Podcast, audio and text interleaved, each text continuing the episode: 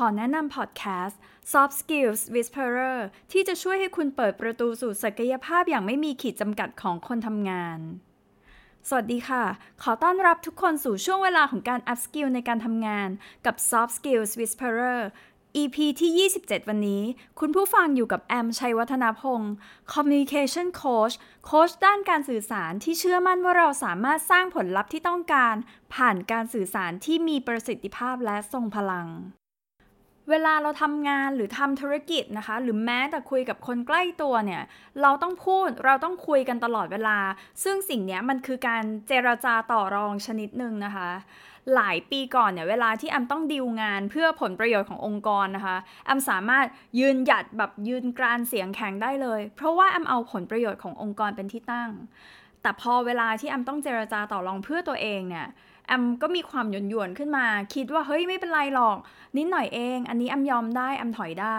แต่พอมาคิดดูอีกทีนะคะแอมก็เกิดเอ๊ะอันนี้แอมต้องยอมถอย หรืออันนี้แอมต้องต้องถอยให้จริง ๆ หรือเปล่าเนี่ยต้องยอมจริง ๆ หรือเปล่า ทั้งที่ตอนนั้นไม่อยากยอมแล้วทำไมถึงยอมแอมพบว่าอาจจะเป็นเพราะว่าแอมเนี่ยไม่ได้ตั้งเป้าหมายแล้วไม่ได้มีจิตตั้งมั่นเพียงพอว่า อะไรคือสิ่งที่แอมต้องการกันแน่ และอะไรคือสิ่งที่แอมถอยได้มากที่สุดนะคะแอมเลยเกิดคำถามว่า แล้วแอมสามารถที่จะเอา mindset แบบเดียวกันกับตอนที่แอมปิดดีลให้กับองค์กร หรือต่อรองให้กับองค์กรเนี่ยมาใช้กับตัวเองได้ไหมนะคะ และแอมพบว่าการต่อรองที่ดีหรือว่าการต่อรองที่มัน healthy สำหรับแอมเนี่ยมันคือการต่อรองแบบ win-win เวลาพูดอะ่ะมันก็ดูง่ายนะคะว่าวินวิน ซึ่ง ไอ้คำว่าวินวินเนี่ยค่ะแอมอยากขยายความสักนิดนึงว่า mindset ที่สำคัญในการต่อรองนะคะ คือ we win mindset we ที่แปลว่าเราทั้งคู่ หรือว่าเรา stakeholder ทั้งหมด ผู้เกี่ยวข้องทั้งหมด win ในเรื่องนี้ด้วยนะคะ ถ้าการต่อรองนั้นมันได้แบบไอเดียลเลย มันก็คือวีวินเราทุกฝ่ายทั้งคู่win ทั้งหมดนะคะ เราได้ตามที่เราอยากได้เราได้ตามที่เราต้องการ แต่ว่า we win mindset สำหรับแอมอีก part หนึ่งที่แอมใช้ในการทำงานณปัจจุบันเลยค่ะ มันคือ I win some you win some คือเขาได้บางอย่างเราได้บางอย่าง แล้วก็สามารถที่จะ ต่อรองประนีประนอมกันได้บางอย่าง แล้วสุดท้ายเนี่ยมันทำให้เราทุกฝ่ายเนี่ยได้เป้าหมายเดียวกัน มันจึงถูกเรียกว่า we win mindset นะคะ ซึ่งการต่อรองที่ไม่ healthy เลยสำหรับแอมเนี่ย มันคือ I win you lose ไม่ว่าจะเป็นทั้งฝ่ายเราแล้วก็ฝ่ายเขา เพราะว่าถ้าเป็นเราที่ต้องเป็นฝ่าย lose หรือว่าเป็นฝ่ายแพ้หรือว่าไม่ได้ตามดีลหรือเป็นฝ่ายเสียเปรียบเนี่ย เราก็คงไม่ happy ถูกต้องไหมคะ แต่ถ้าเราเจอเหตุการณ์ที่ I lose you lose คือดีลกันแล้วเนี่ยมันไม่ healthy กับทุกฝ่ายเลยแอมว่าถ้าเจอเคสแบบนี้ก็เลิกคุยเรื่องนี้กันเถอะ เพราะว่า มันไม่โอเคนะคะ ดังนั้นเนี่ยก่อนจะเจรจาต่อรองนะคะอำจึงอยากจะชวนคิด 2 ประเด็นแบบนี้ค่ะ ก็คืออันที่1นนะคะรู้เรา แล้วอันที่2นะคะเข้าใจเขามาว่ากันที่รู้เรานะคะ รู้เราเนี่ยอำแยกเป็น 2 ประเด็นหลักๆ ก็คือ 1 คือสิ่งที่เราต้องการ และ 2 จุดไหนคือจุดที่เราถอยได้และยังโอเค เราควรจะเตรียมเรื่องนี้มาก่อนนะคะทำการบ้านมาอย่างดี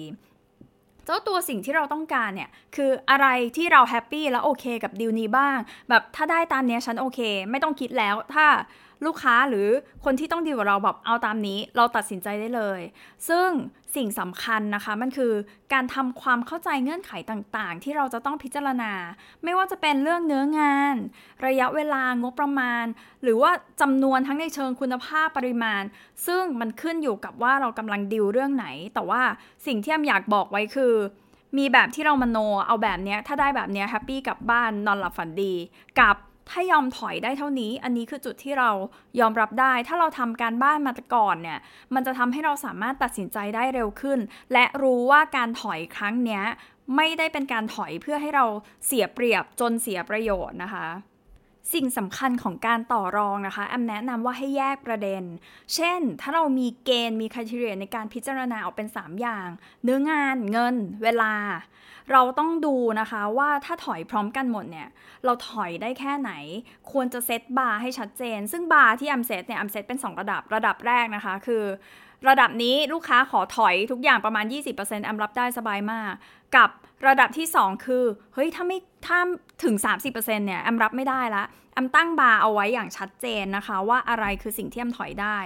และคำแนะนำของแอมเวลาที่ถูกต่อรองนะคะ คือให้เพิ่มลดทีละแกนทีละเรื่องอะเราไม่จำเป็นต้องลดทั้ง 3 เรื่องสมมติเรามีเรื่องงานเรื่องเงินเรื่องเวลา เราไม่ต้องยอมแบบอ๋อได้ค่ะ เรายินดีเพิ่มเนื้องานลดเงินแล้วลดเวลาในการทำงานทำเร็วขึ้นด้วยนะ แบบนี้ไม่แนะนำนะคะ แอมแนะนำว่าให้เราเลือกเพิ่มลดทีละแกน เช่น อันที่หนึ่งนะคะ ตั้งสติให้ดีก่อนเลยว่า ถ้าเขามาต่อราคา แปลว่าเนื้องานตามนี้ลดเงินทำลายเท่าเดิมนะ อันนี้คือเราลดราคาอย่างเดียว แต่ว่าเป็นไปได้ไหมที่เราจะต่อรองกันที่เนื้องาน จ่ายเงินเท่าเดิมไทม์ไลน์ก็เท่าเดิม แต่เพิ่มเนื้องานได้ไหม อันนี้ก็มีโอกาสที่จะเกิดเคสแบบนี้นะคะ หรือแม้กระทั่งต่อรองเรื่องเวลา เนื้องานตามเดิมเลย จ่ายเงินเท่าเดิมเลย แต่ขอ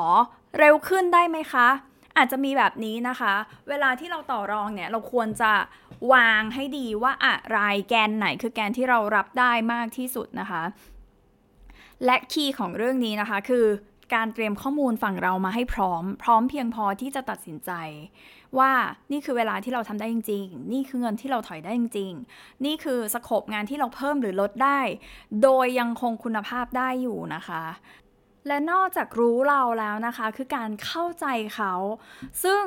การเข้าใจเขาเนี่ยโดยมากนะคะ คนเราก็จะเตรียมข้อมูลฝั่งตัวเองมา แต่ว่า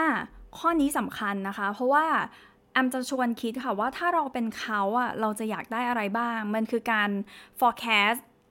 สิ่งที่คู่ต่อรองของเราเนี่ย น่าจะอยากได้มาก่อน เราจะได้รู้ว่าเราน่าจะต่อรองประเด็นไหนเป็นพิเศษนะคะ ซึ่งถ้าเราเป็นเขาเราต้องมาดิวงานกับเราอะเราอยากได้ข้อเสนออะไรบ้าง ที่เรารู้สึกว่าฟังปุ๊บแล้วอยากได้ เราอยากได้ข้อเสนออะไรบ้างที่เรารู้สึกว่า win fair มันโอเคกับทุกฝ่ายนะคะ และ ถ้าเราเป็นเขานะ เราเจอดีลแบบนี้แบบที่เรามาเสนอเนี่ย เราจะขอเพิ่มอะไร เราจะขอลดอะไร ลอง list เกณฑ์ในการพิจารณาออกมาเป็นข้อๆนะคะ ซึ่งอันนี้แอมจะลองเซตเป็น scenario เลยว่าถ้าเขาขอต่อราคาล่ะแอมให้ได้เท่านี้ ถ้าเขา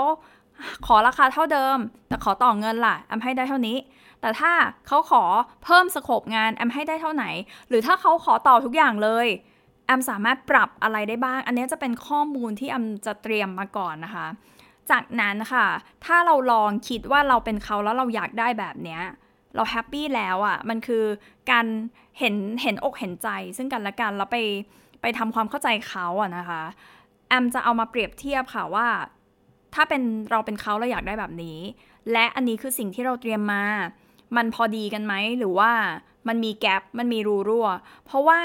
ทุกครั้งของการเจรจาต่อรองอะ่ะคือการรู้เขารู้เรา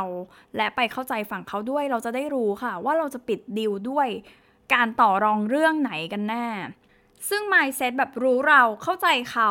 จะช่วยให้เราปกป้องผลประโยชน์ของตัวเอง แฟร์กับผลประโยชน์ของคนอื่น และยังช่วยให้การปิดดีลเจรจาต่อรองได้กระชับและมีประสิทธิภาพมากขึ้นด้วยค่ะ อย่าลืมนะคะ ว่าการสะสมความรู้เพียงอย่างเดียว ไม่ได้ทำให้ทักษะเราเพิ่มมากขึ้น การฝึกฝนและลงมือทำอย่างสม่ำเสมอต่างหาก ที่จะกลายเป็นอุปนิสัยแห่งทักษะนั้น พบกับ Soft Skills Whisperer ตอนต่อไปในสัปดาห์หน้าสำหรับวันนี้ สวัสดีค่ะ